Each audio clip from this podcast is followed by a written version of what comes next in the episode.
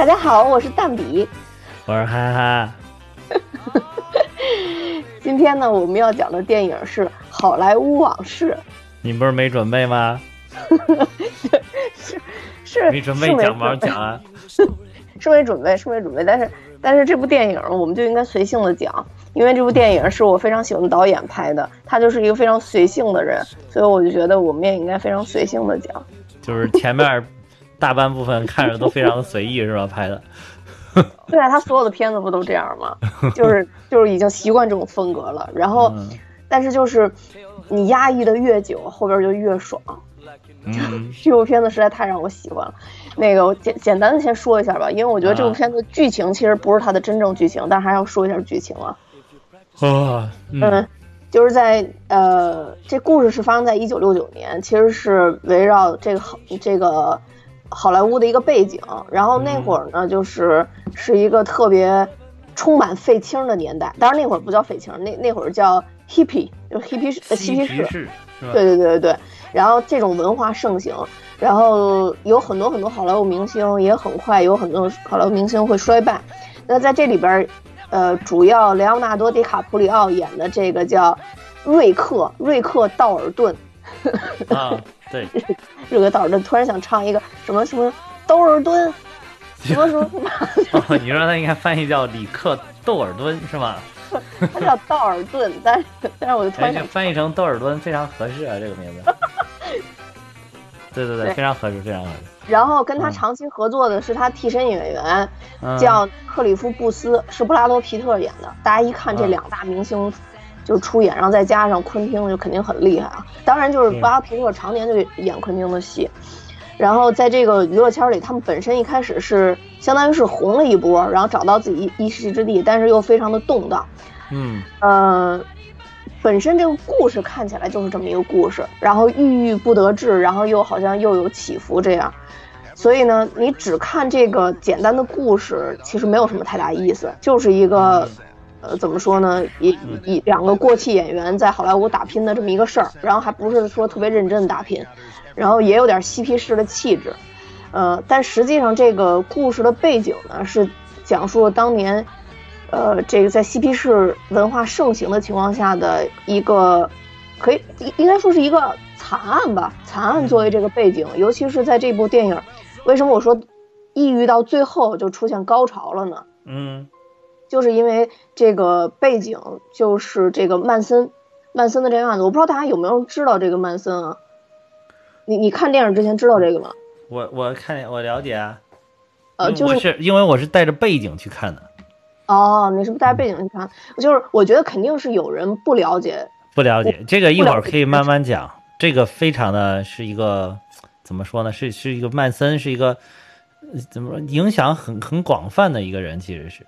对对，就是他不但是其实他不但是在那个时代有一定的影响力，他他影响也在一直往后蔓延，其实是。对，嗯呃，就是前面其实影片拍的都是那种就是昆汀的风格嘛，刀逼刀风格。嗯然后刀逼刀压抑风格，然后到后边其实逐步他把曼森的一些背景情节灌进去了。但是如果说，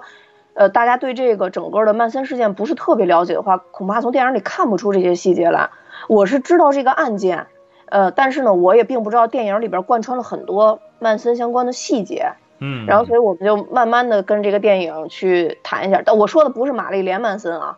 我我说不是玛丽莲曼森，玛丽莲曼森其实跟这个曼森也是有一定的关系的。对对对对，它取自于玛丽莲梦露的名字跟这个曼森的名字嘛，然后表明一半是美丽，一半是魔鬼嘛。对对对对对，嗯、我我以前其实并不知道玛丽莲曼森，但是我上高中的时候、嗯、一度比较颓，嗯、然后脸又。脸我我脸型那会儿还特别长呢，然后我们班有一同学突然就跟我说，那你长得像曼森。以前我不知道曼森是谁，我上高中之后通过玛丽莲曼森才知道真正的曼森是谁，啊、就查尔斯曼森，真正的就是这个、嗯、这个这个所谓的恶魔嘛，这个恶魔曼森是谁？对，他其实是个邪教的首领。是。那我我们先从电影开始讲吧，就是、嗯、其实这个电影。前半部分，因为我刚说了嘛，都是刀逼刀的风格，其实都不是前半部分，我觉得可能前四分之三都是刀逼刀的风格，就是一直在刀逼刀，嗯、一直在刀逼刀。就是前面拍的比较琐碎哈，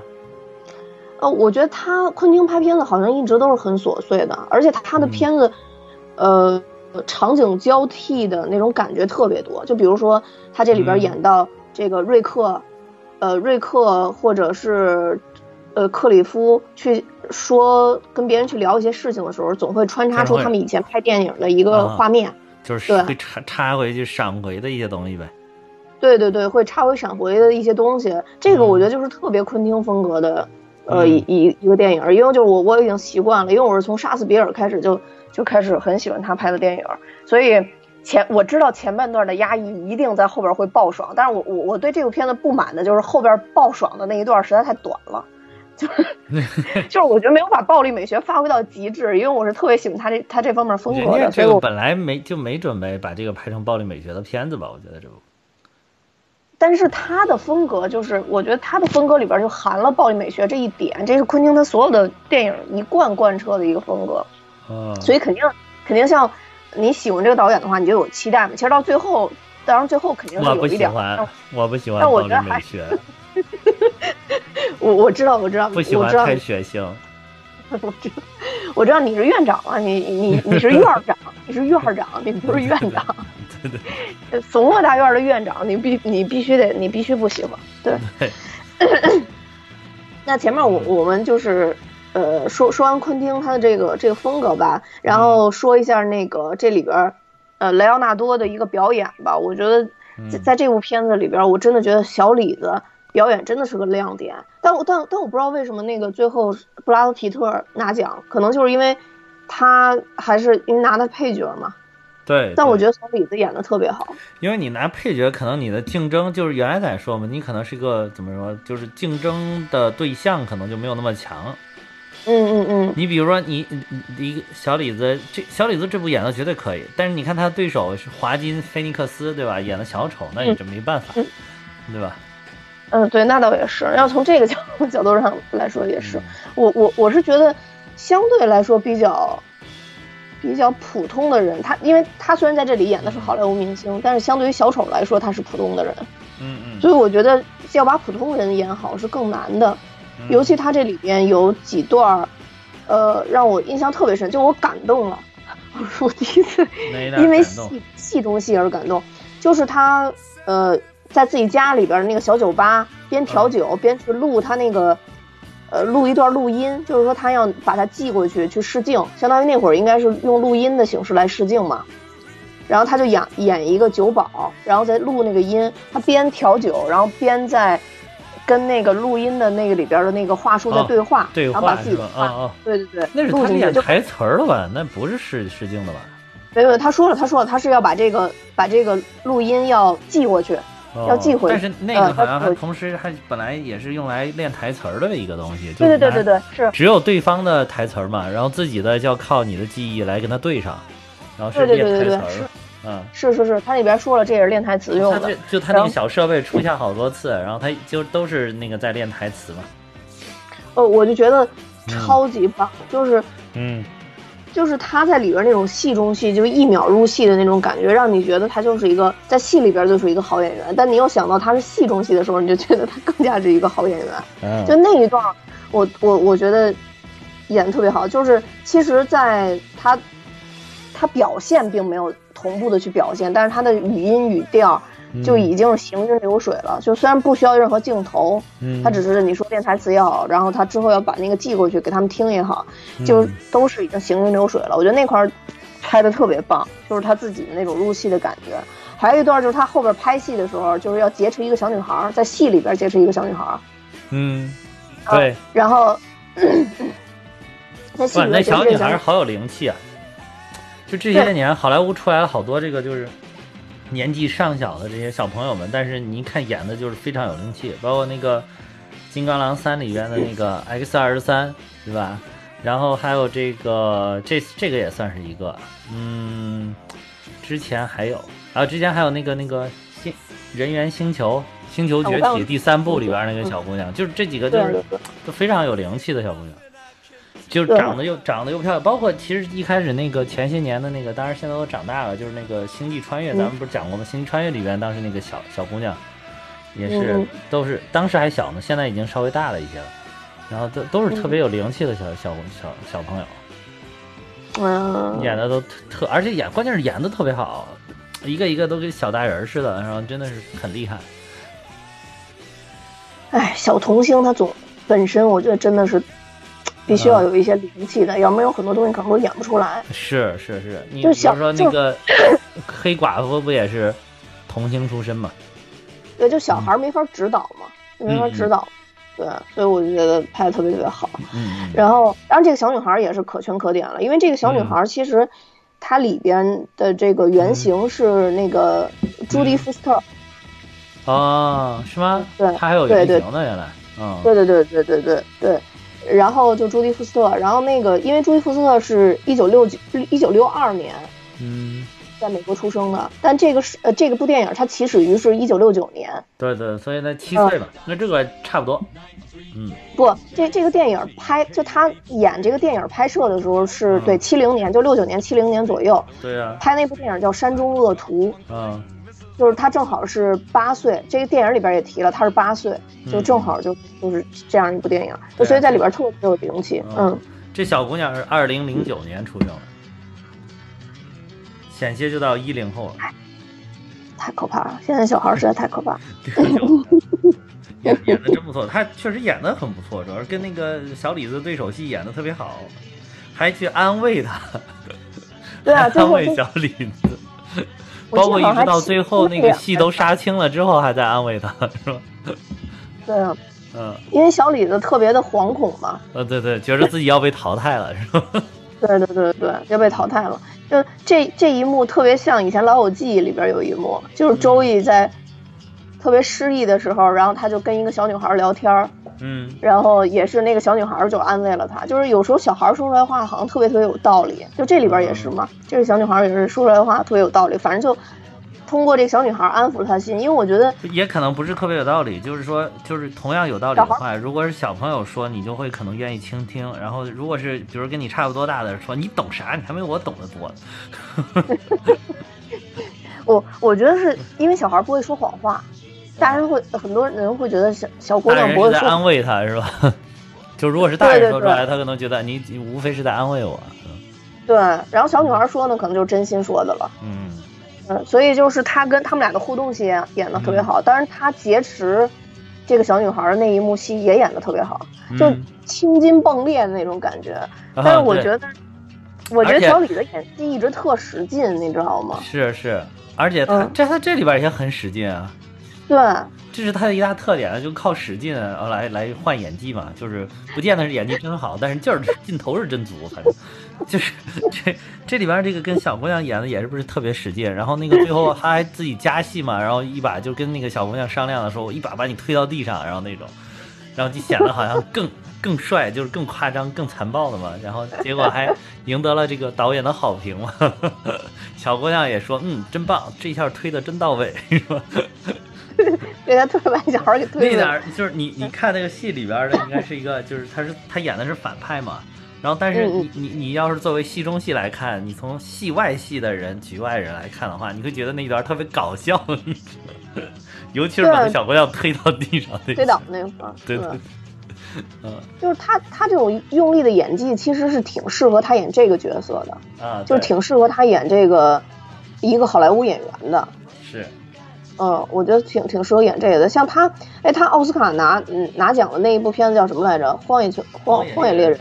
对《荒野猎人》，对那个我就觉得太使劲了，就是使劲到让我看着有点累的话。当然那个也因为它剧情的原因啊，我觉得太使劲了，就特别累的话。啊、还有那个就是我特别喜欢看那个《了不起盖茨比》，他也是在里边特别特别使劲，我觉得，嗯，就就没有没有，就是他的风格呀，他是这个使劲的风格呀。对，然后、嗯、但这一部使劲，你就会觉得特别自然，因为他好多使劲都是在演戏。你就会觉得他那个使劲是要比他，就是咱们看剧和他作为一个演员，还有他作为演员再去演另外一个人，他那个张力应该是一一层一层叠加的，所以应该是他作为一个演员真正入戏的时候应该是最使劲的，所以你就看着没有那么夸张，就这次看着就还好。嗯，但是总体来讲的话，你就会觉得演的演的确实很棒。但我我第一次被感动还是因为他听他那个录音，因为我觉得那个如果有人给你配戏的情况下，你其实是会相对来说可能会更好入戏一些。但是如果你自己一个人去练这个台词的话，我自己觉得啊，可能没有那么好入戏。嗯嗯，对吧？对。所以我就觉得那个他在那里边演的还是挺不错的。但是布拉德皮特呢，布拉德皮特我也觉得他好像就是他一贯的一个演出风格。嗯，就好像没觉得，他就是感觉没用劲儿，是吧？对啊，就感觉就是一点劲儿都没有，就行云流水，好像就是他自己。因为我觉得他演什么戏都是这这样，尤其他有点那种放荡不羁的样子，我觉得就就好像就就都是这样。嗯，呃，就唯一这里边我觉得，嗯嗯，就他跟李小龙打打那段吧。啊，就他跟他跟李小龙打那段，对对对，我觉得那那几个动作还还还还好像是平时不是很常见，因为以前要不然那种动作戏都主要是有枪有炮的那种、嗯、那种打斗，对，像这个的话可能还不太常见。是，不过他跟李小龙的这个也是在这部戏里边争议最大的吧？我觉得可能争议大、啊、是是不是也是美国华人在争议？美国华人应该是喜欢李小龙的是所有华人吧？所有华人啊，挺多的，不光是美国的，这到争议都很大的。不过只是不太关注，不太关注这部电影，而且这部电影还没有在中国上映，本来是要在中国上映，这不是因为疫情嘛，也推推迟了嘛。我觉得还会上嘛，我我觉得可能这个要在中国上，说不定会扑击，因为我因为这、嗯、这个片子真的是最近我看的片子里边最需要去了解剧情，就是了解时代背景的。如果不了解，这个、我这个片儿如果就是上映了之后，肯定没啥票房。我觉得在中国肯定没啥票房。中中国人绝对不喜欢，现在特别不喜欢这种风格。你说中国人就是现在被国内也不知道被国内电影啊，还是被什么，就是养成了一种你必须得咣咣咣咚咚咚，要不然就没人看。哎，就跟我爸说的是，开、啊、电影开始三秒，没响枪没死人，这片子不能再看啊！对对对对，就不刺激。你说被演这，其实哎，这这很那个什么，我是我是非常喜欢这种，就是慢慢悠悠的呀。然后就是简简单单的呀，就是去表演一下日常的生活的这样的事情。其实是你说他说的是好莱坞往事，他就真的就是这些往事，就是什么事儿都有，就是其实就是正常的发生在好莱坞的事情。那虽然他有这个凶杀案在这做做这个铺垫，但是他最主要表现的就是好莱坞的一个日常生活。就是作为一个演员，不管是有名的还是没没名的，是替身演员还是明星，对他的总体的他们这么一个正常的一个生活。但是你像国内，你不管看电视剧也好什么的啊，那个电视剧哇就要给你设置非常复杂的人物的背景，要么就是是他爸死了，要么他妈死了，要不然他爸他妈离婚了，要不然他小的时候他爸他妈怎么因为什么给他造成心理阴影，呃，这个主角不是有焦虑症就是有抑郁症就是有这症那症，然后一堆毛病，然后就好像这个人正常，这个这个电视剧就就没法拍了，就这种感觉。嗯，对，你看现在有不说其他，就最现在非常热的有有几个电视剧吧，一个安家，对吧？一个那个一个安家，一个这个完美关系，就佟丽娅演的那个，还有那个谁黄轩演的《完美关系》。哦，我我我我我我没，你肯定没看，你肯定没看，但我是我是看了一下，然后那个就是。完美关系当然更更次一点啊，那个更次一点，那个安家还好一些，对啊，安家还好一些。完美关系里边就是，哎，黄轩已经非要抑郁症，然后公公共关系有，就是他是演这个人是是一个公共关系的大拿嘛，就是公共关系方面的一个专家，嗯、这样的，你又好好演公共关系怎么处理的不行吗？对吧？你你非要说他什么小的时候他父母怎么着了，然后受到了刺激，所以他得了严重的抑郁症，然后经常这，就是不。因为必须要加点这种佐料，它在有一些时候它才能出来戏剧冲突，而不是而就是说这些编剧们他不会通过这个剧情本身，不会通过这个职业的本身去增加去去挖掘这里面的戏剧冲突，就是嗯，你你像这种比如说职场片嘛，就是你应该是挖掘在职场里面的戏剧冲突，是挖掘而不是制造。你不是这种，你不是警匪片，不是悬疑片，不是恐怖片，你恐怖片你肯定是要制造。这种戏剧冲突制造恐怖，但是你要是职场片，你肯定就是挖掘这个职场的内容。比如说，嗯，咱俩要是都比较喜欢的那个硅谷，是吧？它就是个职场，嗯、它其实你可以从从某种意义上来讲，它是职场片，对吧？而展示某一个行业的职场，有个创业的这种创业片。然后它是挖掘在整个这个互联网行业里边的一些东西，然后把这些挖掘出来的东西安在了某一个人或者某一段事情上、经历上，然后它是挖掘出来的，它不是说凭空创造出来的东西。但是咱们这儿拍职场片，好多人，那个我看那豆瓣上的评分嘛，这这两部剧一个是四点多分，一个六点多分。然后当然那个安家六点多分已经非常好了，就国产剧六点多分其实已经相当不错了。那个但是那个完美关系只有四点多分，就是它就等于说是完全是创造，通过这设点这种很奇葩的东西。你说咱们平常身边你一万个人里边能遇到，你身边能一万个人里边你能遇到一个有抑郁症的，能不能？很难，就或者有了你也不知道。我们在正常工作当中，咱们就是正常的工作的关系的处理，对吧？你除非有什么特别严重的，就是极其小概率事件，可以视为不发生。但是你看电视剧里边全是这样的人，你就会觉得哇，这个而且就是，比如说这部电视剧里边有一个这样的人也行，哇，他弄一堆同时出现，对吧？这个有抑郁症，那个家里边是单亲，那个离婚了，那个怎么怎么着，那个为小三了，然后怎么出轨了，媳妇儿出轨了，哇，他给你集中在一起，你就有点觉得啊，这这么假，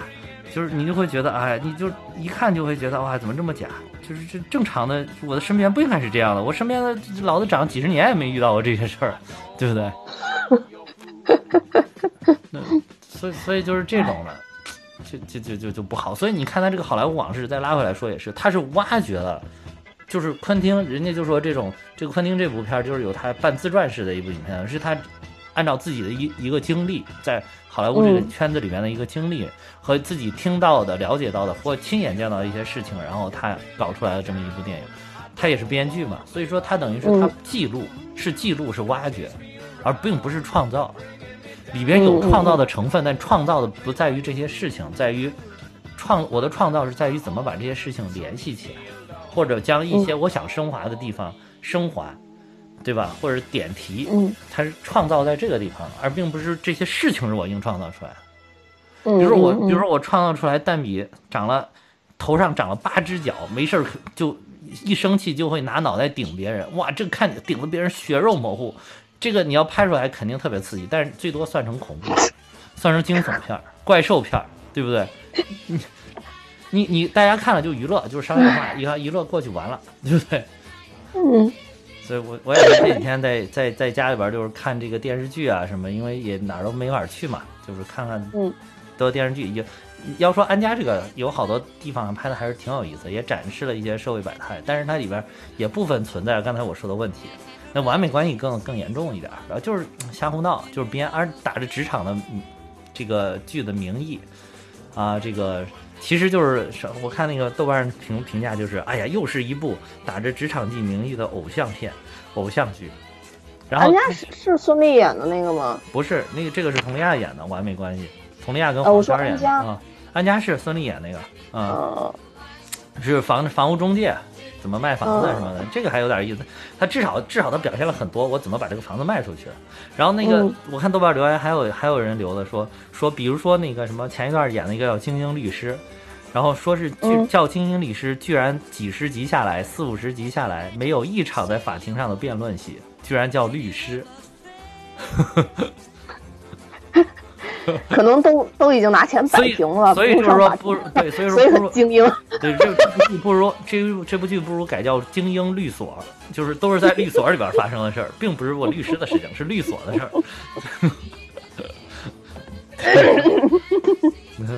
儿。啊，呃，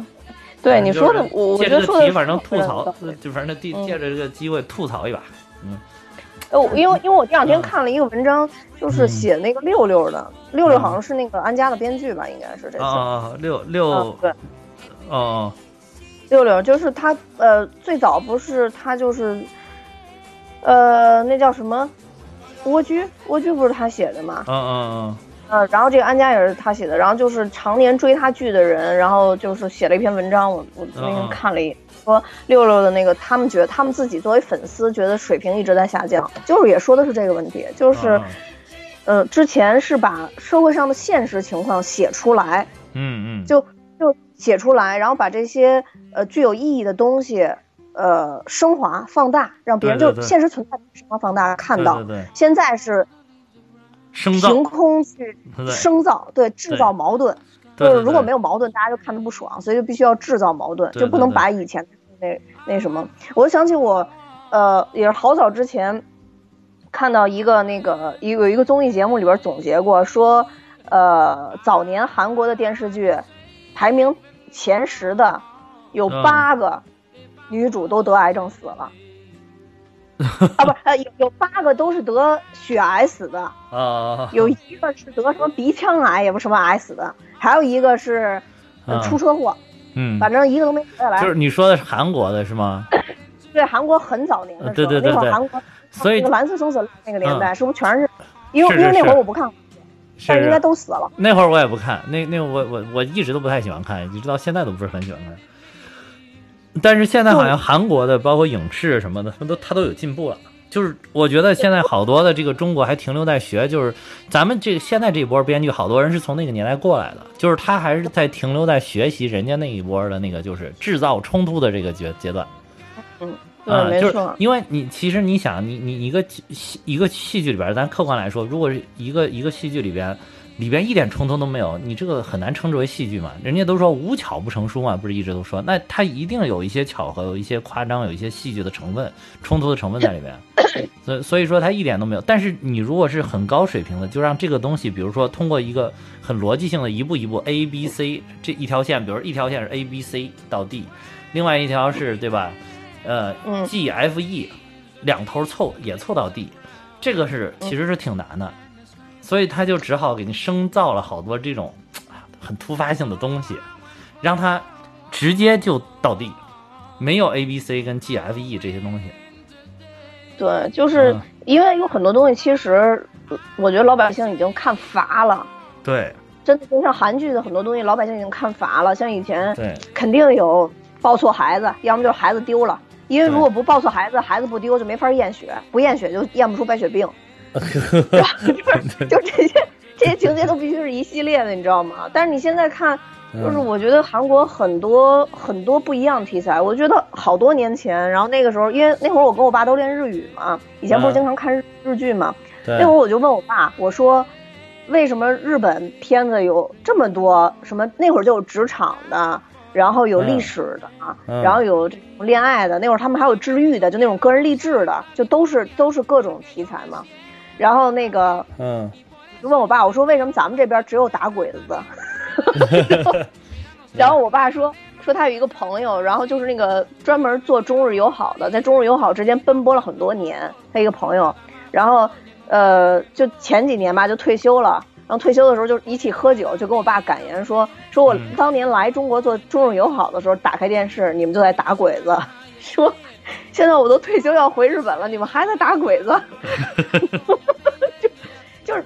并不是说这种戏不对啊，就是因为我觉得历史是不能被遗忘的，但是就是题材太少了，你不能只有这种抗日抗日神剧嘛。关键是不能，关键是你打鬼子都没有好好打呀，都没有认认真真的一些打鬼子。你看看这个手撕鬼子，对对，都手撕鬼子。你看看这这这两天又又又在家里边又。补了一遍那个什么，又又重看了一遍这个中途岛前一段播的。要说中途岛其实是拍一个很，其实很简单，按说它在战争片里边评价很不高的一部片，而且就是它投入很小嘛，就是它的好多那个战斗场面拍得很简单，就是特效看着也没有那么那么过瘾。其实我觉得已经很不错了，但是就是你要看网上大家评价，就大家对它的还不是那么满意。那你要是更满意，应该像像现在的什么一九一七，本来也是要上映的吧，可能是也是因为疫情给推迟了，然后就是。他本来是，但是他拍的就已经相当的，就是很，就是很好了。就就对于跟咱们的这些抗日片、抗日的电影来讲，你你比一比，就很多的他已经拍的是非常好了。就是他等于说在好莱坞里边还算是一个中低水平的一部战争片。啊，对对对，确实是，对吧？嗯、但是你你一看就很清晰，他几个层面的体现，对吧？这个。这那个指挥官就是最高等级的指挥官，他是怎么指挥的，怎么运筹的，然后，然后在下面一级有这个情报官、情报官员怎么来分析情报，来提供这个情报支持的，然后在最后排一线的指战员怎么浴血奋战的，人家各个场景全都给你展现到了，而且把人拍得很丰满、很饱满，并不是说这个人就这个样，然后显得就很英勇，该英勇的时候很英勇，该有什么。人人的人性的东西的也也都包含在里边。但是你看咱们这些抗日剧，看看咱看着好多抗日的电影，不能说一部精品都没有，有还是有一些不错的，但是大部分的充斥的就是一些特别的，就是无脑，就是延续了刚才咱们说的，就是就是他他你哪怕你我一部我一部电视剧，我每年比如说我每年光在横店杀了几十万鬼子，对吧？我这几十万鬼子你分一分。你分一分这个中国战场上，对吧？我我把它按照这个几，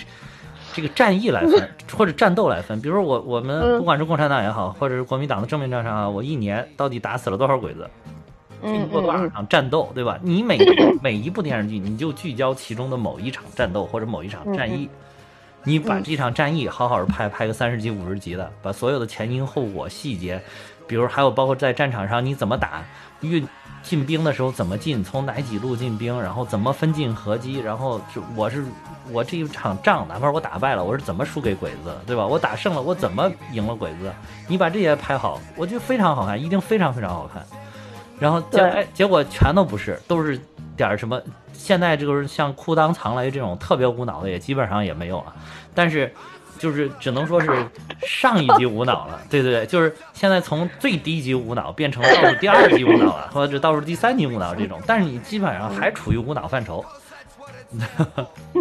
就是你你能看到里边，我前一段也是陪爸妈都在这儿嘛，然后住了很长时间，陪他们看了一些这个历史剧、抗日剧什么之类，也是有抗日的主主题，都是抗日的东西在里边。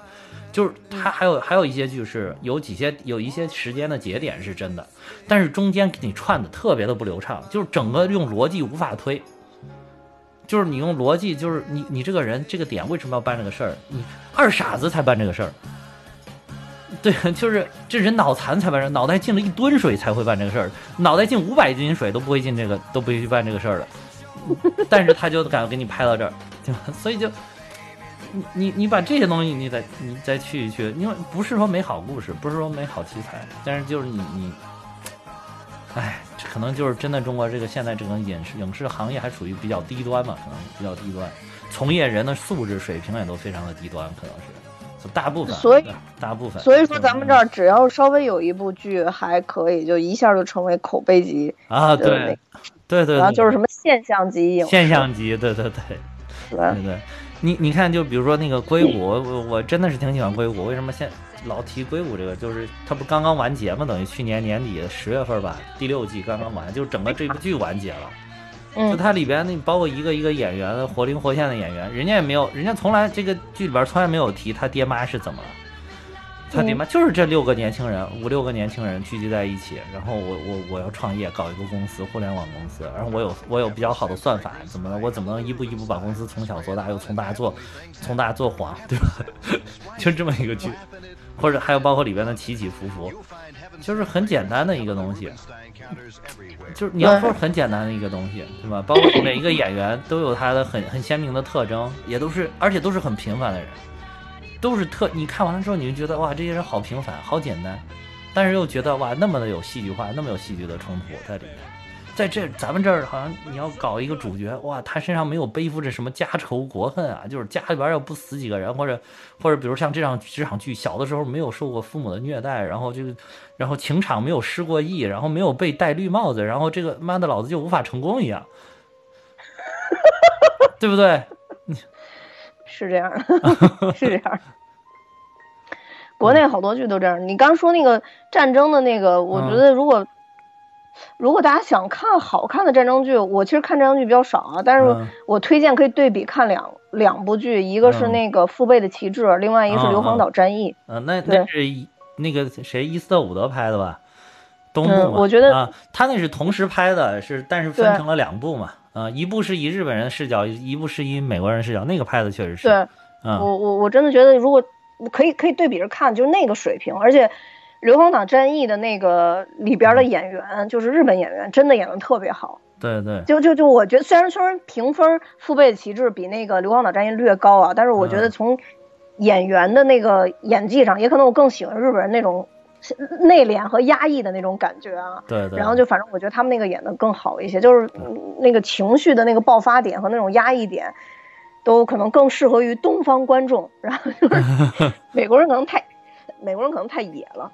对对， 对，所以就就就没没有那么那么觉得那么的好看，但是也很不错了，就那、嗯、那那部真的很不错。对，那如果是电视剧，我就是推荐还是《兄弟连》跟《太平洋》，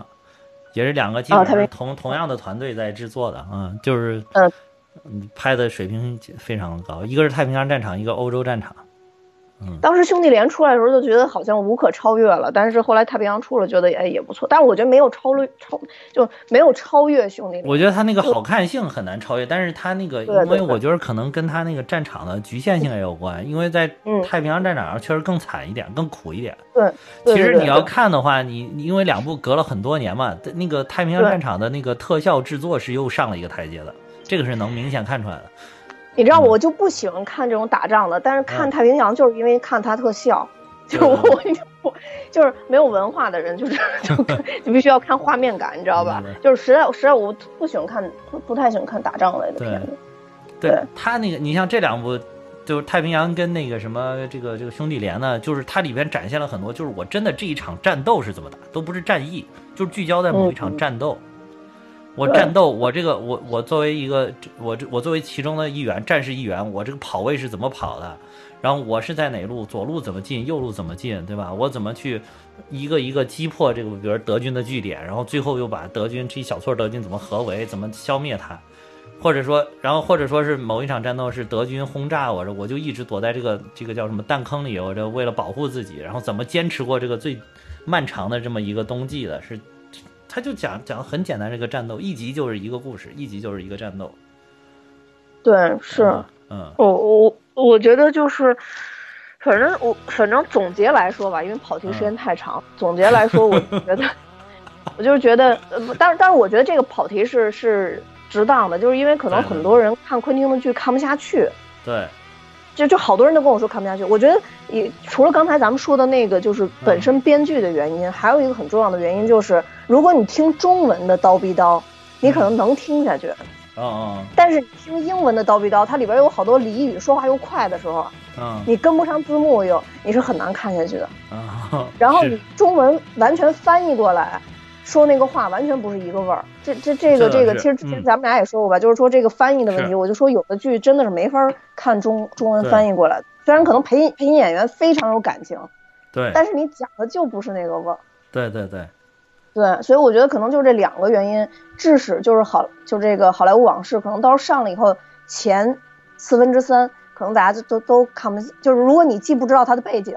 你又看不了这种平淡平淡的。这个这个故事就是就是人跟人每天每天的这种故事的话，那你可能就就都坚持不到。好多人前面都睡着了，我看好多影评说前面睡着了。是是是，是，所以就是如果是以后上映的，疫情过去上映的话，也是希望大家先来了解一下背景，然后再去看，嗯、呃，就会。而且说实在，这个背景是个大大历史背景，你你只能说简单了解了。你说要了解的非常全，你要不在美国从那个年代生活过来，你可能都很难。很难了解，对，对，嗯、美国人好多都很可能很难了解全，年轻的人，嗯，呃，我觉得那个就是，嗯，今天我们的目的就主要给大家普及一下这个背景，对，就是我可以跟大家简单的总结说，这个剧情其实就是前四分之三都是很平淡的，这两个人在好莱坞的生活，对，到最后四分之一，相当于是，呃，他最后其实有有有一段剧情是转折，等于。就是呃，小李的这个瑞克得到了一个机会，他带着克里夫一起到欧洲去拍戏了。对对对，就那一段是快进的，然后再回来就是瑞克已经娶了一个呃欧洲媳妇儿，好像是个意大利媳妇儿吧。嗯，然后他就跟克里夫说，呃，我们以后没法再过这种好兄弟的日子了，因为我这也也娶妻了，对吧？我得跟我媳妇儿住一块儿啊，那咱俩就。之后你也要就奔驰自己的这个这个事儿，好多事儿你也要自己生活。嗯、对，其实俩人是巨好的哥们儿，但你知道吧？就娶了媳妇儿以后，就可能就是，哎，就是哥们儿的日子就没法过了。对对对对对，没法过了。嗯、所以就是做一个选择啊，小就小李子，嗯、小李子选择了就是还是得跟媳妇儿过。但是我看小李子在这里边对他挺好的，就是后来等于是其实还让他住到他的一个后院里边去了。对吧？对对对，啊啊！对，然后一开始他是住在那个房车上嘛，有一个很破也很破的一个房小房车上，然后后来就等于他到那几年，后来渐渐就搬到他的后院去住了，等于是也给他辟了一个房子住。呃，那个是他对欧洲回来之前吧？嗯，对吧？对，欧洲回来之前，对。然后他不是也跟他说了吗？就是欧洲回来的时候，相当于他们俩马上回来之前谈了话嘛。他说你也需要自有自己的房子，对对对，你也要为为你的大房子这个这个努力。就反正说了一段这样的话吧，就是大概兄弟，对，就只能送到这儿了，不得不分别了，就大概就这意思吧。对对对对对，嗯，对。然后，呃，就在这个之后又发生了一个枪击，嗯，算是枪击或者说是袭击案。袭击案是说的跟我们待会儿下面要说的这个曼森的这个背景有关系。嗯，然后前前四分之三，其实最有争议的部分就是说丑化李小龙的这个部分。哎，我觉得我们是不是先把先把前四分之三这个唯一有有有更多冲突点的这个事儿讲一下？啊，你讲讲。对，嗯，这个前四分之三有两两段是有冲突的，一段就是李小龙这这一段，就相当于是李小龙在片场拍戏。嗯，呃，克里夫呢本身他是瑞克的替身，他应该是有一些替身的戏份的。嗯，但是就是我不知道那个是管片场的人还是瑞克这部戏的负责人，他非常不喜欢克里夫。嗯，他非常不喜欢克里夫，然后他也不给克里夫安排戏。后来瑞克就求了求了他这个负责人半天，那负责人就说啊，就星爵他爸，就星爵他爸，啊，是服了星爵他爸半天，然后就说那个你能给他安排点戏份。然后所以他爸就把他带到了李小龙的那个片场。嗯，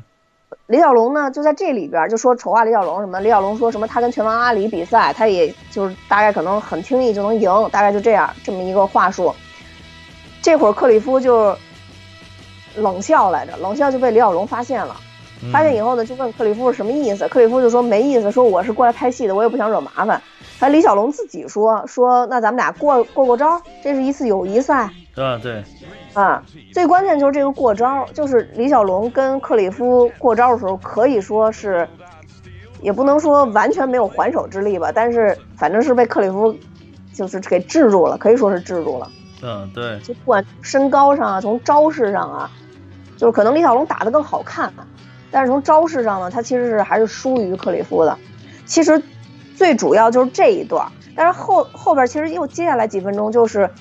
当这个李小龙这个片场他们的这个制作人回来的时候，嗯，就把克里夫大骂了一顿，就很维护李小龙，大家就就说李小龙是真正的明星嘛，你怎么能跟明星去去做这件事儿？就是李小龙因为他后面还有戏，他把他拍，他把他把他打伤了之后影响拍戏嘛。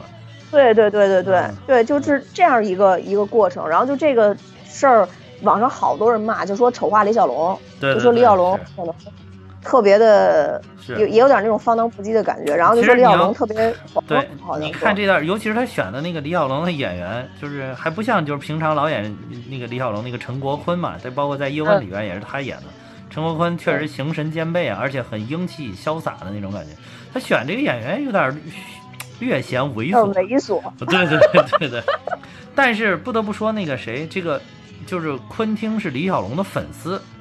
对。还真的是他的铁粉，但是他为什么会这么处理？我觉得可能就是觉得，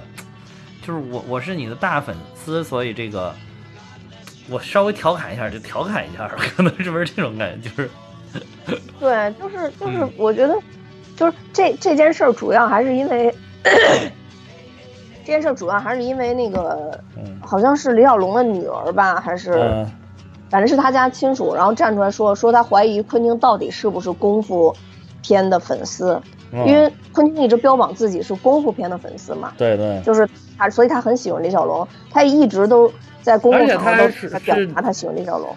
嗯，而且他还是那个那个那个，他还是这个这个自己说的吧，应该是，反正我看过采访他的，他就是把李小龙夸的特别高啊，就捧的特别高。对，他自己说的。嗯，对，嗯。他他可能会觉得说，要不然就是这可能更想把李小龙塑造成一个。刚刚把李小龙塑造成一个普通人，一个，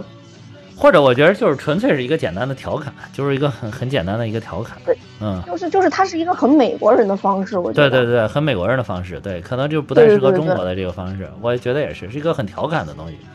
对对对，嗯、你看看美国总统就知道了，嗯、你就是在美国人心中，你说总统总统重要还是李小龙重要？虽然天天调侃，但还是总统重要一点吧。啊，对对对。就是就是也被调侃成这样，所以就是我觉得没有恶意的，我自己我自己觉得没有恶意。而且你看昆汀他很多戏都在向李小龙致敬，尤其杀死比尔太经典了。杀死比尔就完全是嘛，那个穿的那个女主穿的衣服都是李小龙的那个。对对对，完全都是李小龙的衣服。对对对，是。对对对，是包括那个，我记得好像是不是采访他，我记不太清了啊。反正就是有一个采访，就是说《好莱坞往事》说里边为什么要拍李小龙的这个段，他说那个六十年代必须要拍李小龙。他说那个那个年代如果不拍李小龙，就等于我拍错了年代。他说就等于我我白拍这个年代了，因为因为李小龙是当时那个年代的一个，就是七十年七零年左右的时候，他是那个年代的一个标志性的人物。嗯，就是你要不拍他这么重要的一个人物，如果我拍了《好莱坞往事》，还是拍那个年代的往事，如果没有拍他，就等于我拍的这个东西总体立不住。当时他还说过这么一段话，就这这个意思。哦、嗯，因为因为确实那个我后来看了有一些资料，就是嗯。有人就是攻击回去说这个调侃只是一个调侃，没有恶意，就说李小龙确实会在片场跟别人就说我们过过招，就是这种友谊赛。哦哦哦，对对对，啊，我这无所谓啊，反正我觉得，哎，反正这这看怎么理解吧，就是电影的一段，然后我觉得就是没有必要通过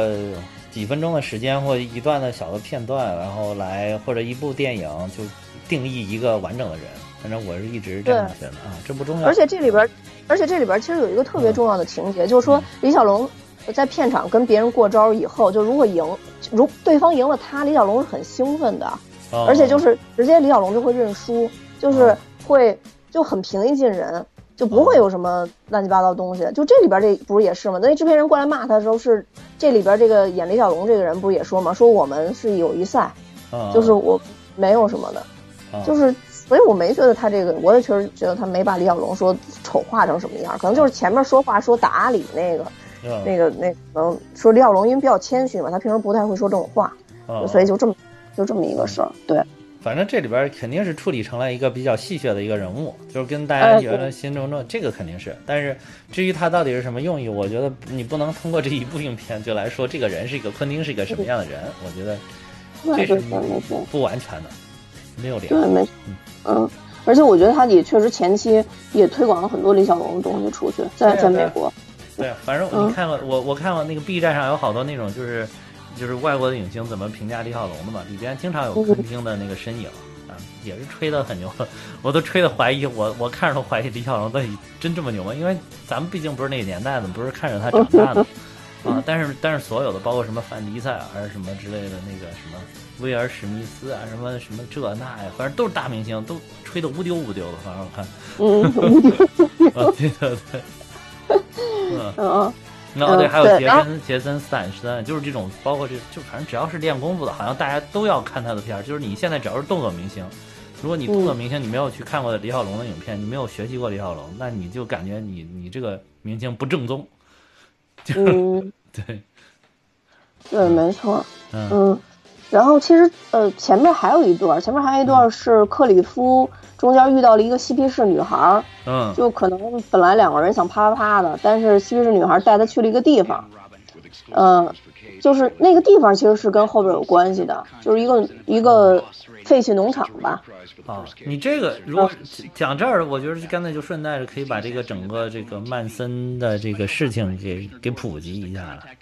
因为这个地方、oh, okay. 他带着去的这个地方，你知道吗？这个这个斯潘农场，这个是真真实的一个地方，是真实的， oh, 而是也是真的实的曼曼曼森家族然后聚集的一个聚集地。对，所以我就说这个，因为这在前四分之三嘛，嗯、所以我说一定要讲一下农场这个事儿。如果要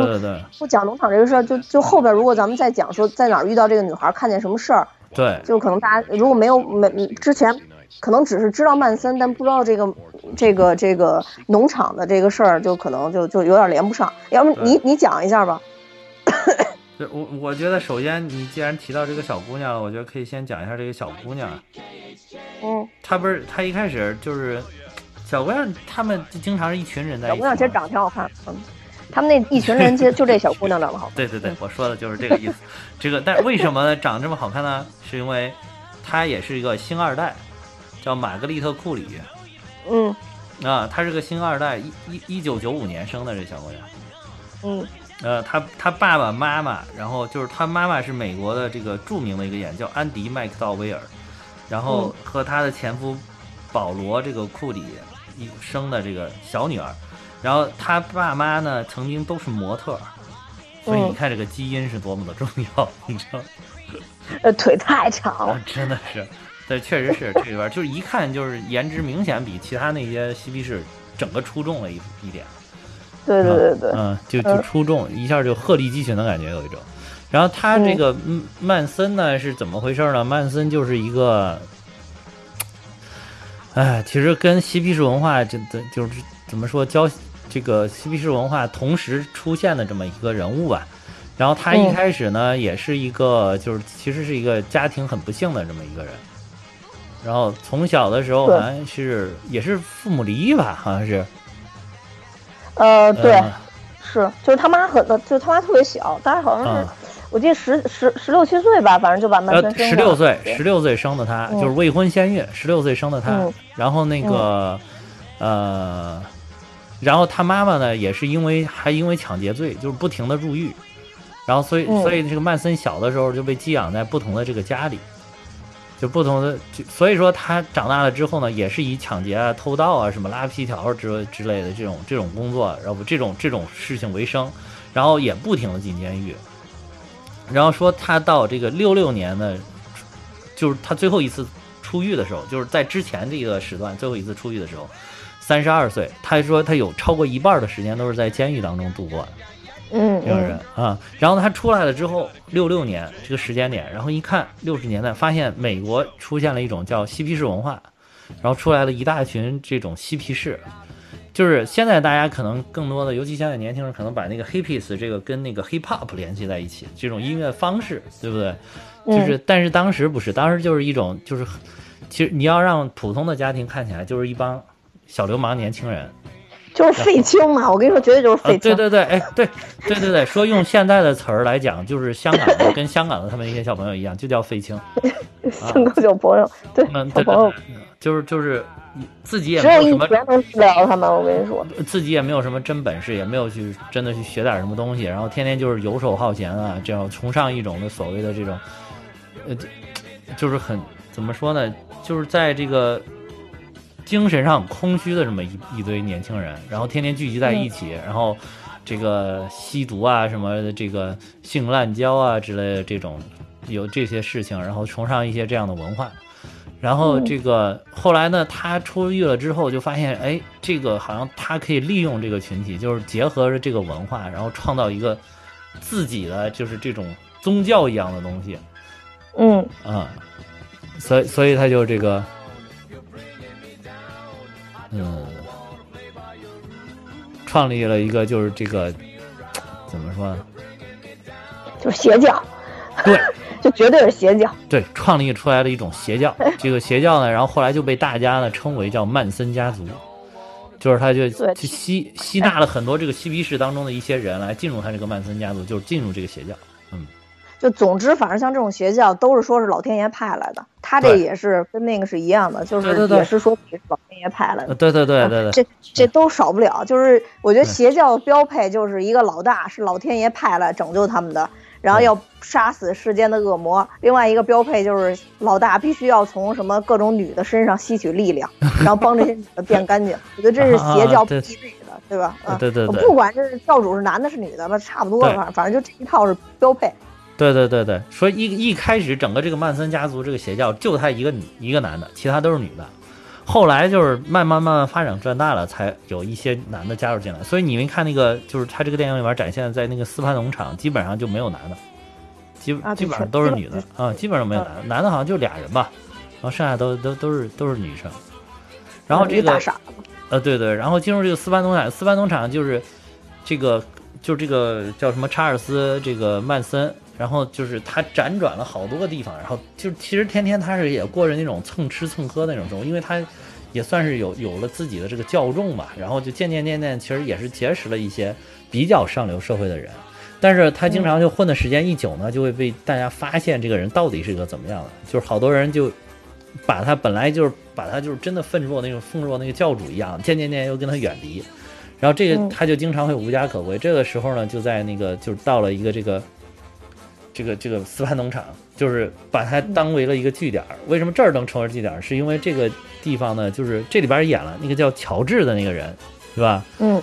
那个叫乔治什么呀？那个那个那个人，就是就是那个农场主嘛。那个农场主，然后这个这个确实早期这个地方就是像电影里面讲的一样，很早期就是拍西部片的，就是因为它很有那个就是西部的那种荒漠、沙丘什么风格那种那种感觉的嘛，这就拍西部片的。然后然后渐渐渐渐就是西部片整个西部片都没落了，所以它那个斯潘农场渐渐渐也没有人用了，然后他就开始开一些这个就是比如旅游项目，比如这里边也展示了，就是骑着马带着游客啊上山去转一圈啊，看看这边西部的风景，什么西部的风情，这样这个这个也是真的，这个也是真事儿。就是说这个斯潘农场后来很很重要的一块收入还是靠这个，就搞这个西部风格的旅游。嗯啊、对，它这里其实也有体体现嘛。啊，对对对，弄得跟茶马古道似的啊，是是是，一个人带一帮人骑马。呃，对对对对对。然后这个农场主呢，就是这个呃这个乔治呢。确实就是真正的乔治也是，确实就是失明了，失明了之后，然后因为他有这么大一个农场，然后他这个农场是他买下来的，他他他有这么大农场，他失明了之后没有办法打理，所以他就同意了这些嬉皮士的进入，就这个曼森家族进到这个地方作为一个据点，然后曼森家族来帮他打理这些生意啊，农场的一些生意，包括这个旅游的这个生意。然后呢，这个为了不出钱，就是能用他这个地方，然后这个。曼森呢，就是指指使其中的一个小姑娘，就是这里边达科特·范宁演的，就是去伺候这个老头、嗯、然后定期的发生一些性关系啊，嗯、还有一些什么的，然后就是、嗯、还有就是帮他当他的眼睛，就是当他的向导，一方面当他向导，一方面就是定期跟他发生性关系，然后就是来使这些嬉皮士能够生活在这里，就是这么个事儿。然后这里边布拉德·皮特被这个小姑娘带去的，就是就是这个地方。对，嗯，就是而。就而且我觉得昆汀真的是非常用心，嗯、就是前面咱就不说他还原当时的好莱坞的那种状态，还有这个整个的这个洛杉矶的这种状态，嗯，呃，这个就不说了。我觉得就是他还原农场的那个状态，就把当时的那些曼森家族的那些人，嗯。都弄得非常非常像现在还留有照片的那些人，因为曼森家族说说大其实没有没有太大，他核心核心人员加上他蔓延出去的人可能就、呃、不到一百人，大概、嗯、大概就也就是这样一个情况、啊、对对对对对对、嗯、但当时可能算比较大的邪教了、嗯、但从网上爆出来的这些照片上来看、嗯、他已经找到非常像这些人的演员了，是是，装束也都非常非常像了，就整的就是真的是神还原了已经。对，就是已经是神还原当时的那个状态了。对，嗯，对，所以这个这个对刚才哈说的这个就是曼森家族，然后还有就是曼森到底是怎么回事儿？就曼森其实反正总之你就把它理解成一个邪教大坏蛋就完了。对，就是一个。但是他后来，嗯，但是他后来是属于慢慢暴露了，而且就是因为他呃跟这些上流社会接触，并且认识了一些呃这个音乐的制作人。然后认识了一些这个乐队的一些成员，然后他还貌似有了自己的这个明星梦，但后来因为唱歌走调，对，然后后来就被就被淘汰了，是是，就被淘汰了，对。然后但是也因为这个说，有可能是当时埋下了一些，呃，在他心里埋下了一些这个这个阴影吧。对，就因为呃，当时有一个音乐制作制作人叫特里梅尔切，就相当于。本身是想给他出唱片的，后来就是因为听听到他那个那个走调，对，实在没法听，呵呵，唱歌太次，就走了，包装都无法包装，就是对。但是这个人之前给他留过他的地址，对，呃，留过他的地址，他地址是哪儿呢？就是这里边，呃，这个这个电影里边出现的这个波兰斯基的，就是啊，是他留的就。就是他真正的地址其实就是波兰斯基，就是他走了之后波兰斯基买的买了他那个地方，然后住在了他那个地方。嗯，对，所以这这个电影里边其实穿插了很多这个跟惨案相关的剧情啊、呃、这就所以刚才我们说的说如果要是你没看过的话就可能可能不知道，就是因为这个特里后来搬走了，波兰斯基进来。其实这部电影里边第二条线就是波兰斯基还有他媳妇儿的线。对，如果你要是听的话，你可能不太明白为什么一直拍他媳妇儿的事儿。对，就是因为在现实里边这些人被残忍的杀害了，但是在电影里边并没有这么演。我觉得他可能就是一个昆汀可能美好的一个向往吧，因为昆汀还是表达过他喜欢波兰斯基的这个这个电呃这个这个拍摄的一些呃片子啊什么的，有有过这样的表达，所以我觉得可能就是他一个美好的一个愿景吧，就是当时的这个惨案其实没有发生。对对对，这个片儿其实最后终结在就是没有发生这个惨惨这个他们那个一个是首先杀的那个家就不是波兰斯基那家，然后另外一个还被制服了，等于是其实最后是这么个结局了，跟真实的情况是不一样的。嗯，对，就是实际上来说，就是曼森家族的这些人其实是把呃波兰斯基的太太还有他太太的几个朋友，一共是五个人吧，然后杀死在家里了，而且而且非常残忍的手段，对。对对对对，把孩子都揪出来。就对，这个其实是对的。一开始等于说这个曼森这个邪教渐渐渐发展，就是有那个当时不是六十年代还有这个民权运动嘛，就是黑人的这个民权运动，然后就结合着，然后等他又结合着宗这个这个叫什么种种族主义，就是说这黑人跟这个什么有有冲突，然后就开始对一些黑人开始其实就已经下了杀手了。然后从那个时候开始，这个曼森就渐渐渐的发展成已经不光是一个蛊惑这些邪教的教众去干一些就是普通的一些坏事儿，就渐渐的开始发展到去杀人了。嗯嗯，去去杀这个，包括一开始杀黑人，然后渐渐渐渐就是杀一些自己不喜欢的人。说这个当时这个就是，呃。就波兰斯基这一家就是其实是有点替罪羊了，就是为你说这个梅尔切等于说因为他们搬走了，对，他的地址还是这儿，但是人不是这些人了，然后所以他说当时他要去报复他这个人呢，给他教众就是曼森就给他的教众他指使的这四个去杀人的这四个人，这个人没错，一个男的三个女的，这个是没错的，然后这个去杀人的人就说说说这是什么上天的神的旨意，然后就是要想洗刷你们的这个什么，要要让要要洗刷他们的罪行的话，就要用特别残忍的方法杀死他们。这个就是就是你不普通的蹦蹦几枪死不行，一定要特别的残忍。所以他整个死的都都非常的惨。然后那个波兰斯基夫人，这个叫沙伦塔特，她的那个孩子怀着大肚子，好像已经八个月了。嗯，说那个孩子基本上就被从肚子里面刨刨出来了。对对对对对、嗯、对。然后还有就是沙伦塔特跟她的一个好朋友的一个闺蜜，两个人都是从那个他们那个的身体都是吊在那个头吧，都是吊在那个就是从天花板上垂下来的一根绳子，然后绑着他们头，就半吊在空中的那种，半跪在的跪吊在那个里边死的。然后还还有她那个闺蜜眼睛瞪得大大的，还嗯嗯，就就现在其实就是说她到底是为什么到这家来杀人，现在有很多。很多不一样的版本，嗯，就其中有一个版本就说是因为波兰斯基当时拍过一个电影叫呃罗斯玛丽的呃罗斯玛丽的婴儿，对对对对，就说说里边就是有这个信奉撒旦转世的人，就大概就讲这么一个故事，大家也知道撒旦是恶魔嘛，是，然后曼森就借这个机会，然后就说呃这个波兰斯基是信仰恶魔的，然后他这怀的孩子肯定也是恶魔，所以就因为这个是可能是一个特别主要原因，他为什么把孩子蹬出来。所以大家就听这个理由有多沉啊，就是他拍了个电影，然后是有个婴儿，然后他媳妇儿怀孕了，就说他媳妇儿怀的是恶魔，然后结果这些教众就愿意去为他杀人。对对、嗯、没错，然后、嗯、呃因为他当时还在制造黑人跟白人之间的矛盾嘛、嗯、然后他就是策划了很多，还想把自己的这些惨案最后就自己造成这些惨案全都呃嫁祸给一些黑人嘛，然后就是就一直在做这种，就你现在看，你就真的觉得这人肯定是不正常，就是这种、嗯、这种莫名其妙的事情，嗯、对。就我就感觉这个曼森可能精神都有点不正常，嗯、但是人家就是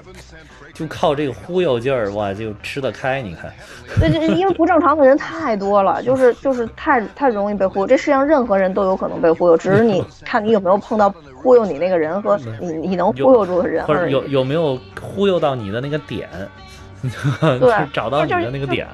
嗯。就是你会这个曼森这件事，你就会有一句话，就感觉你真的是有缘千里来忽悠，就是你、嗯、你就是有缘，你跟这些人真的就是有缘，他们就愿意信你的，听你的。是，对。然后就是曼森家族后来受审的时候，就是后来不是有很多人都被判刑了嘛？嗯。嗯，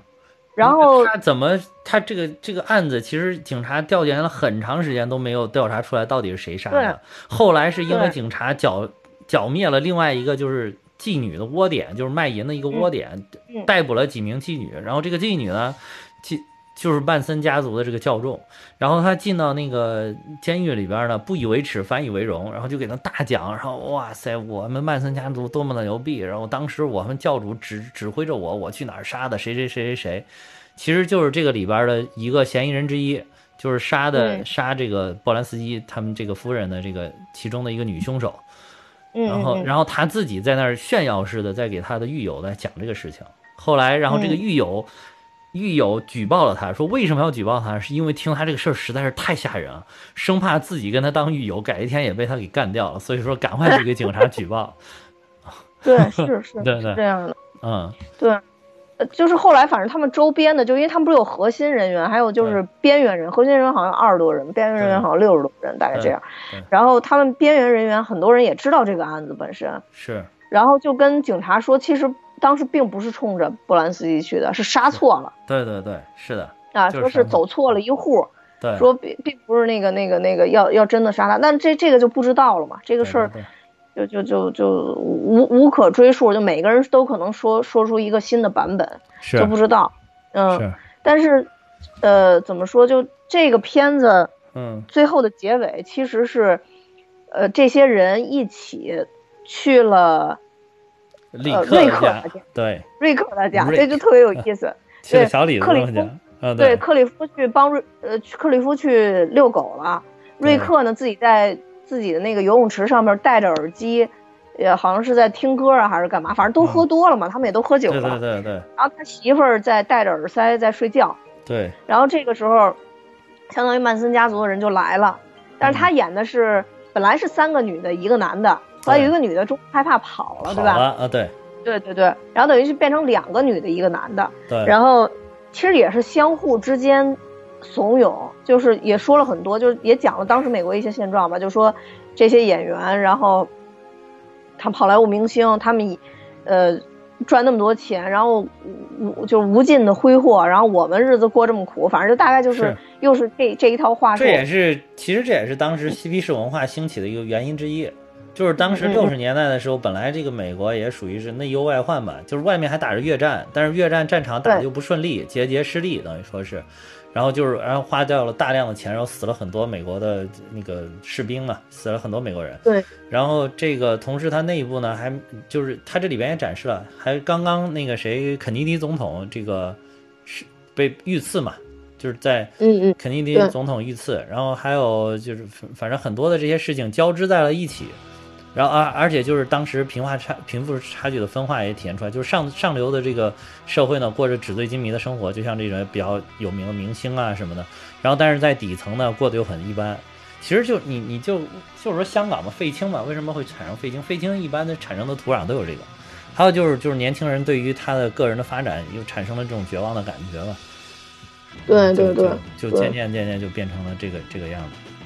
嗯，对，这也是一个背景。嗯。然后这里边其实还还原就是他一些话术嘛，就其实他们在说要去瑞克家杀人的时候，然后有一个女孩就说说我们就应该把他们像猪一样的杀掉，就其实这个也是是呃本身他们在杀人的时候每次都会写这些文字，比如说写什么猪啊之类的这种，对对对对对，写了就是什么写着 pig 在那个用用那个被杀杀害的人的血写上，在那个墙上写着 pig。嗯，对对对对，嗯，然后在这里边其实也体现了嘛，但是好看，这部电影好看就好看在，因为它首先没按照实际情况去拍，实际情况它一是去了波兰斯基家，他没有去波兰斯基家，他去了瑞克家，对对对，二是克里夫是什么人？克里夫是一个就是非常野，传说中把自己媳妇给打死的人，对对对，这个也是有原型的，当时是就是确实有一个演员是叫什么呀，有点记不清了，然后反正他是把那个。他就是大家就怀疑他在船上，这里边这个电这个电影里面演了这段，就是他怀疑他在船上把他的夫人给杀了，但是因为是在船上漂泊就两个人，他后来难以并对，无法取证，然后这个后来就只好说是他是意外溺水身亡，然后就等于说这个人就就被无罪释放了，然后在这里边就等于把这个演员的这个事儿搬到了这个克里夫的身上，然后对啊，嗯，说他是一个是，但是大家都相信就是他杀的。啊，并不是说他溺水身亡的，所以包括那个你说那个当时李小龙片场的那个谁，啊，就是星爵他爸爸，然后那个也也一直说他媳妇儿，说他跟他媳妇儿两个人都觉得就是他杀的，所以不愿意让他演嘛，就是也是这个原因。对对对，嗯，对，所以就是他不是一般人，你想，就是也是见过血的人。对，这里边就是克里夫，就其实到那一幕的时候我就很紧张了，嗯、因为我知道再往下拍一定是昆汀的风格。嗯，我我当时有一瞬间觉得他不会真的把小李子和那个。呃，就是那个布拉德皮特都开膛了吧？因为因为我觉得按他的风格，一定是抠心挖肺、肠骨通通的，都得都得拉了出来，你知道吗？然后后来我当时就觉得心里特别难受，因为这俩男的我还挺喜欢的。后来果果然没有让这种事儿发生，还是很爱我们影迷的。然后就是最后就是最爽的就是，呃，布拉德皮特命令自己的那个小狗狗啊，上帝去。对对，他显然他是有有有一布兰迪，对，他有有一些那个应该指示的口号，就他就是嘴一动，哥哥，哎，对对对，那种声音，嗯，然后那个狗就会去各种各种去扑，而且他那狗还是个小母狗，是吧？啊，对，布兰迪是小母狗，对，是个小母狗，非常英勇，巨凶，对，巨凶，对，特特别英勇，然后相当于是，主要是平常一直看着都非常的呆萌，然后没有想到最后那么英勇，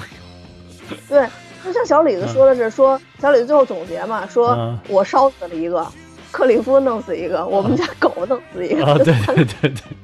布兰迪弄死了一个，就是其实最后这点，尤其是小李子最后弄死那个，就是已经打得血肉模糊，等于他就从那个屋子出来，然后掉到那个泳池里嘛，然后小李子在泳池上悠哉悠哉飘着，在那听歌呢，然后一下被吓着了，然后结果拿出了自己原来拍电影的用的一个道具，居然是真的火焰枪，冲着那个人喷，硬把人烧死了。那一点我看着突然有一种特别搞笑的感觉，你知道吗？但是特别爽，就是我看那个就特别爽，是，是是但是很搞笑，就是很搞笑。这里边就是。确实，最后这个血腥劲儿我是没有想到的，就是突如其来有点，然后就是那个脸面部基本上都是打的血肉模糊了嘛，怎么样？就我、那个、我是有、嗯、是有期待的，但是我觉得就是太短了，嗯、就没有完成我的期待，就打的太短了。嗯、我当时想，这也没有防卫过当哈，就是也就是因为他们就直接就把人直接杀死了，等于是。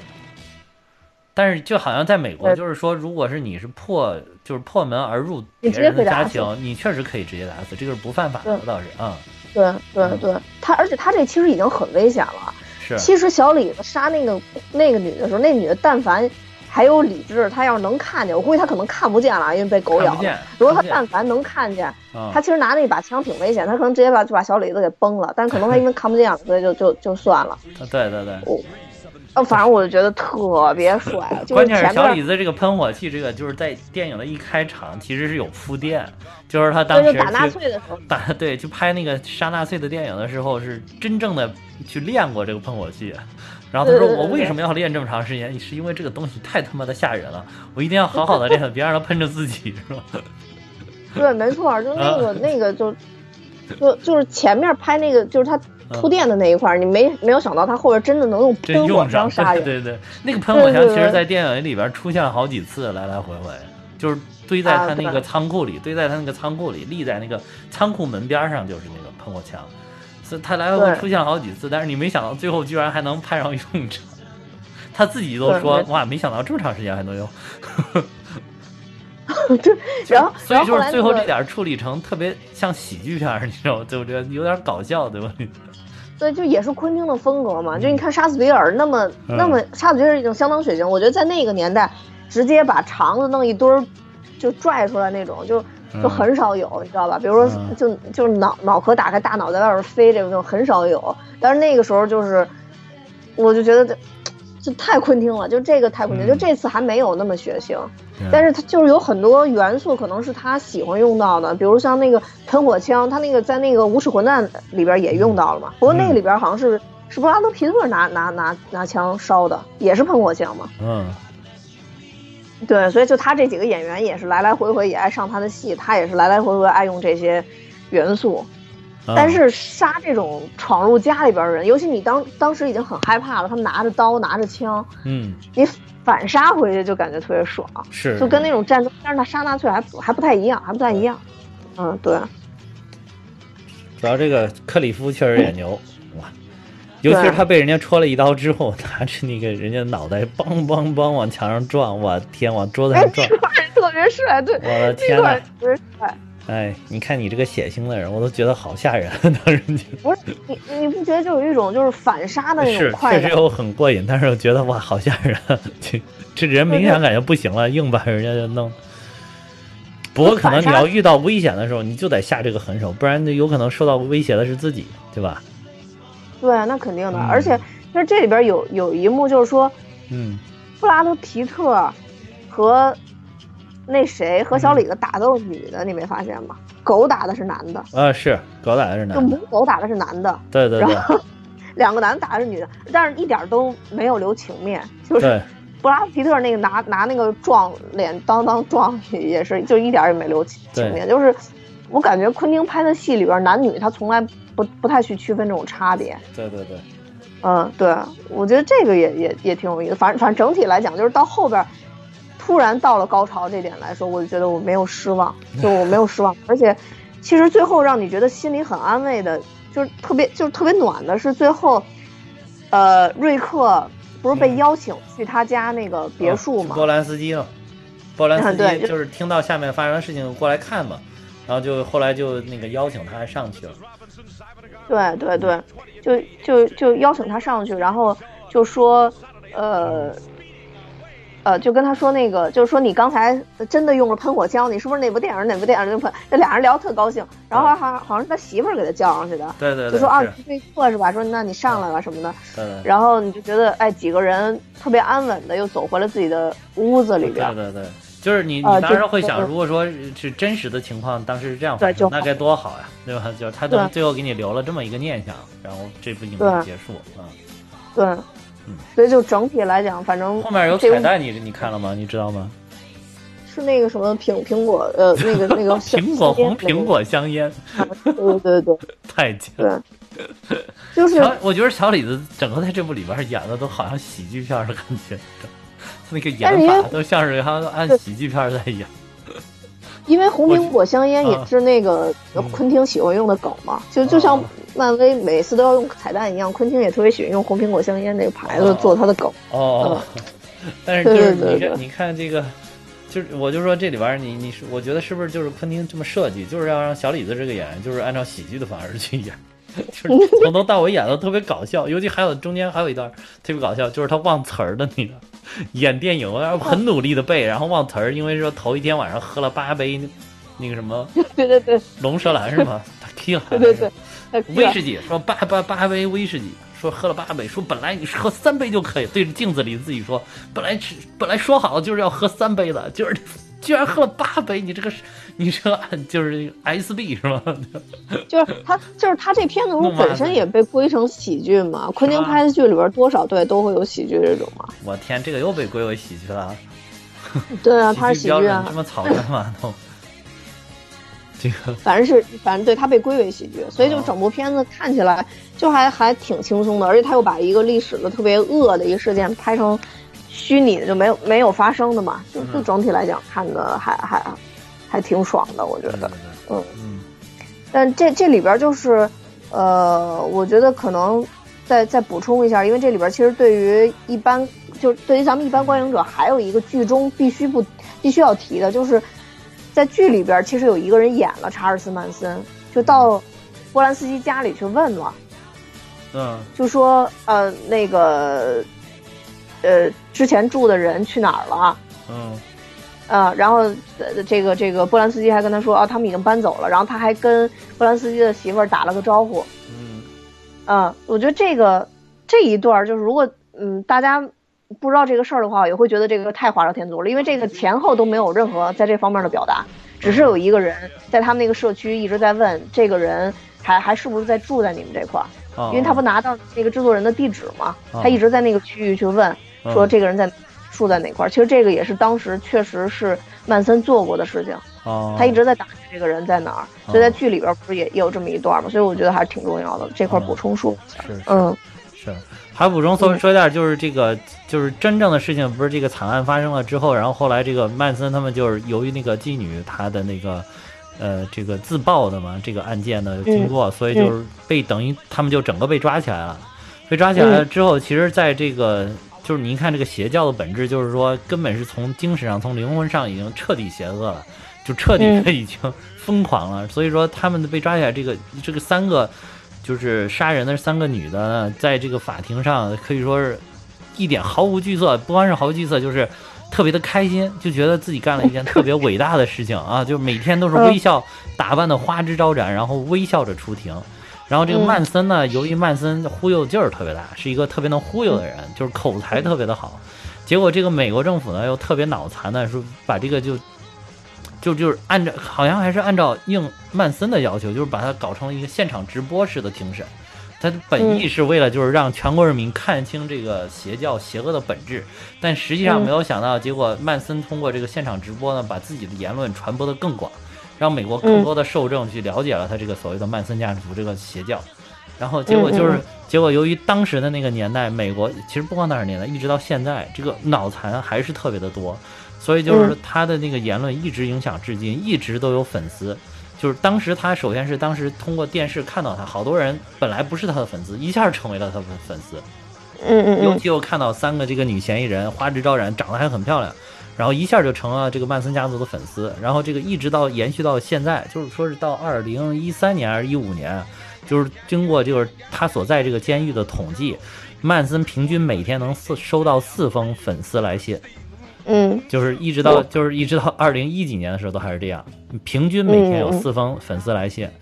然后这个所以说就是可见这个精神上的这种，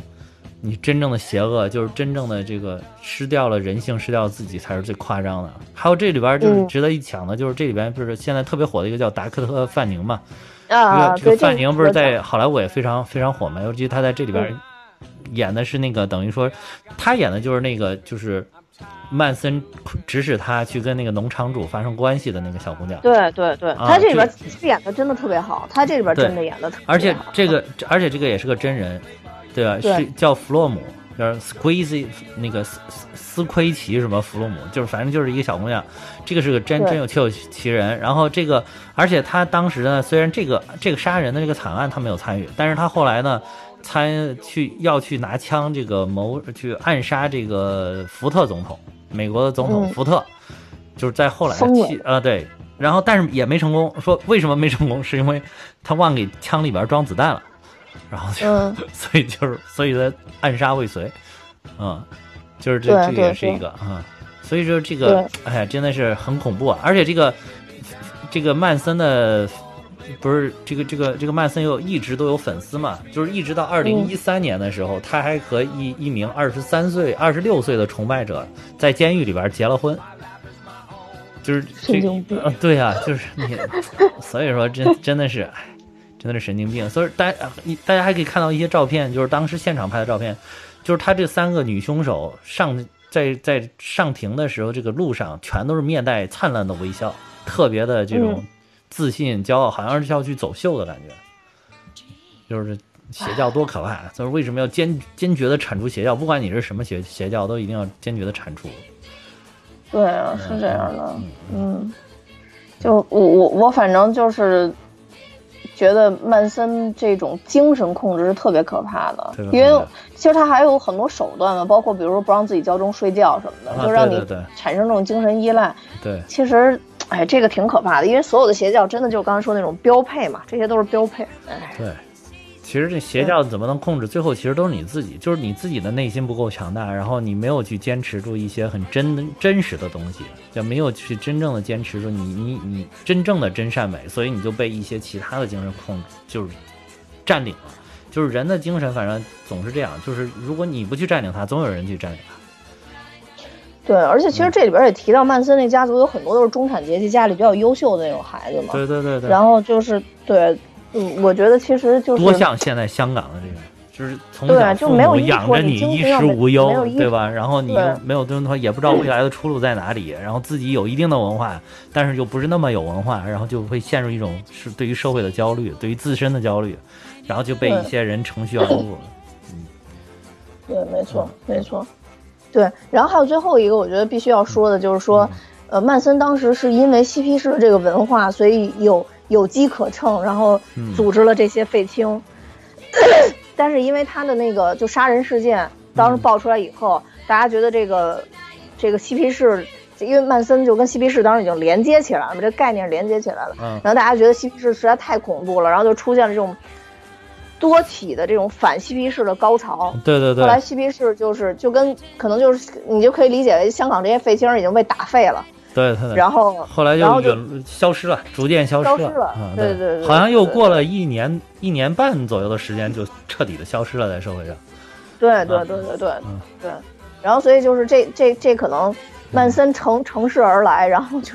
然后等他走了，这这势头也就没了。对, 对。虽然他虽然他。好长寿，对，特别长他好长寿，他活到二零一七年，他八十三岁，活到二零一七年，嗯，比他就是哦，对，曼森，你别说，人家还是真有命。曼森本来是因为这个事儿，最后就被判成了死刑，就是，但是他是七一年还是七零年，七一年吧，判成死刑，然后七二年，七一年的下半年还没有执行的时候，他下半年，然后那个加州通过法律废除了死刑，所以他一下就没法执行死刑了。那只能执行终身监禁，就自动转为了这个无期徒刑，啊，所以就没死，要不然早早的他也就被就是以命偿命了。所以你说这这个人也是，嗯，对，嗯，行，差不多了啊，对对，说过了。对，这个主要就是背景，主要就是一个背景的东西，它本身这个剧情说实在也没有多连贯里边，啊，然后就是主要剧情很连。剧情其实很连贯，就是每天在给你讲每天发生的事儿。嗯，太连贯了，东一榔头西一斧，一会儿到这儿演演戏，一会儿到那儿演演戏，还去意大利演演戏啊。对，他所以就是最关键的是你要知道这个背景，就知道他他天天是在干嘛。它里边都有起承转合嘛，你看影帝们都给影帝们相互安排工作机会，对吧？都有起承转合，嗯，是吧？是。对，反正反正就整个片子，我觉得就是喜欢的就喜欢。这我觉得昆汀片子很绝对的，就是你喜欢就是喜欢，不喜欢你就觉得叨逼叨。反正这个如果真的上映，反正票房不会好。嗯，嗯我就敢把话撂这儿，票房肯定不会太好。是，包括米哈哈的，可能就会觉得这部片子很好看，因为那个确实你普及了背景知识之后、嗯、再去看这片子，你绝对是不一样的感觉。啊，是是。包括那个但说实在，我但说实在，我是带着这个。背景知识去看的，我也没有觉得有多好看。说实在，因为确实有点前面太乱了，太碎了，就很琐碎。就是从电影二分之一就开始打，就开始搞那女的，就可能不好看。当然你可能也觉得不好看。对对对，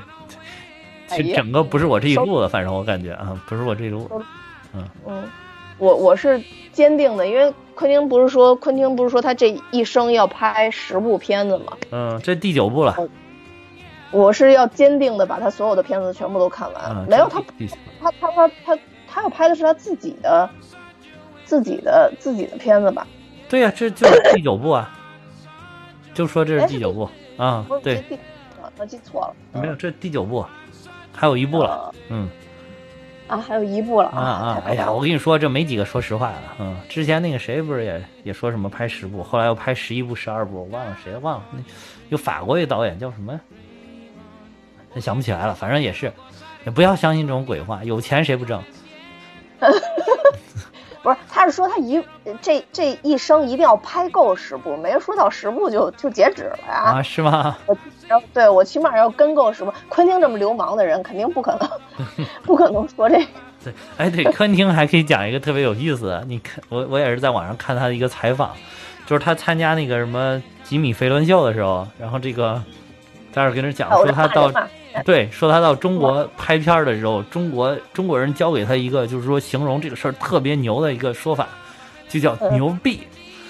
对对对，啊、说说你要觉得这个、哎、这个事儿特别厉害，他说你就你就形容他，你说哇这个牛逼，然后然后那个那个吉米就是听得一脸懵逼嘛，那个说啊这什么意思？然后他就解释了一下，说这个牛逼的意思就是牛的生殖器。然后那个谁，那个吉米·法伦都惊呆了。啊、我后面没看见，我我我看那个视频就知道，就他一直说牛逼牛逼，然后就哇，你得看后面后面的，他还给他解释一下。哦，说说你知道这个什么意思吗？然后那个吉米就问他什么意思，然后那个然后他说这个其实就是什么什么 Janice 是不是那个是不是生的是不是 Janice of, of the call of a call of a call 然后那个哦丢，愣半天三秒钟没说出来话，你知道吗？然后说说为什么呢？为什么这个就就厉害呢？就形容东西厉害，就是说，他说一开始我也没想明白，后来我想可能是后来他们说可能是因为那个牛的那个部位特别的大，所以就特别的厉害。哎，我都怀疑就是姜文教他了。对，我很有可能。对对对，很有可能。好像是不是他跟姜文拍过一个戏是吗？他去探班。哦，探班啊、哦，对。肯定是我一听这个很像是姜文教的啊，笑死我了！啊，对对，然后他他当时还说说说这回我从中国回来之后特别喜欢用这个词儿，说什么厉害就说牛逼，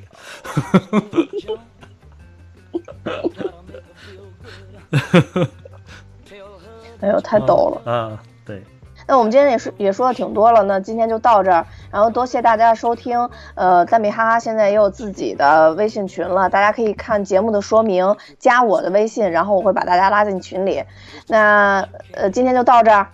多谢大家收，嗯、拜拜，再见。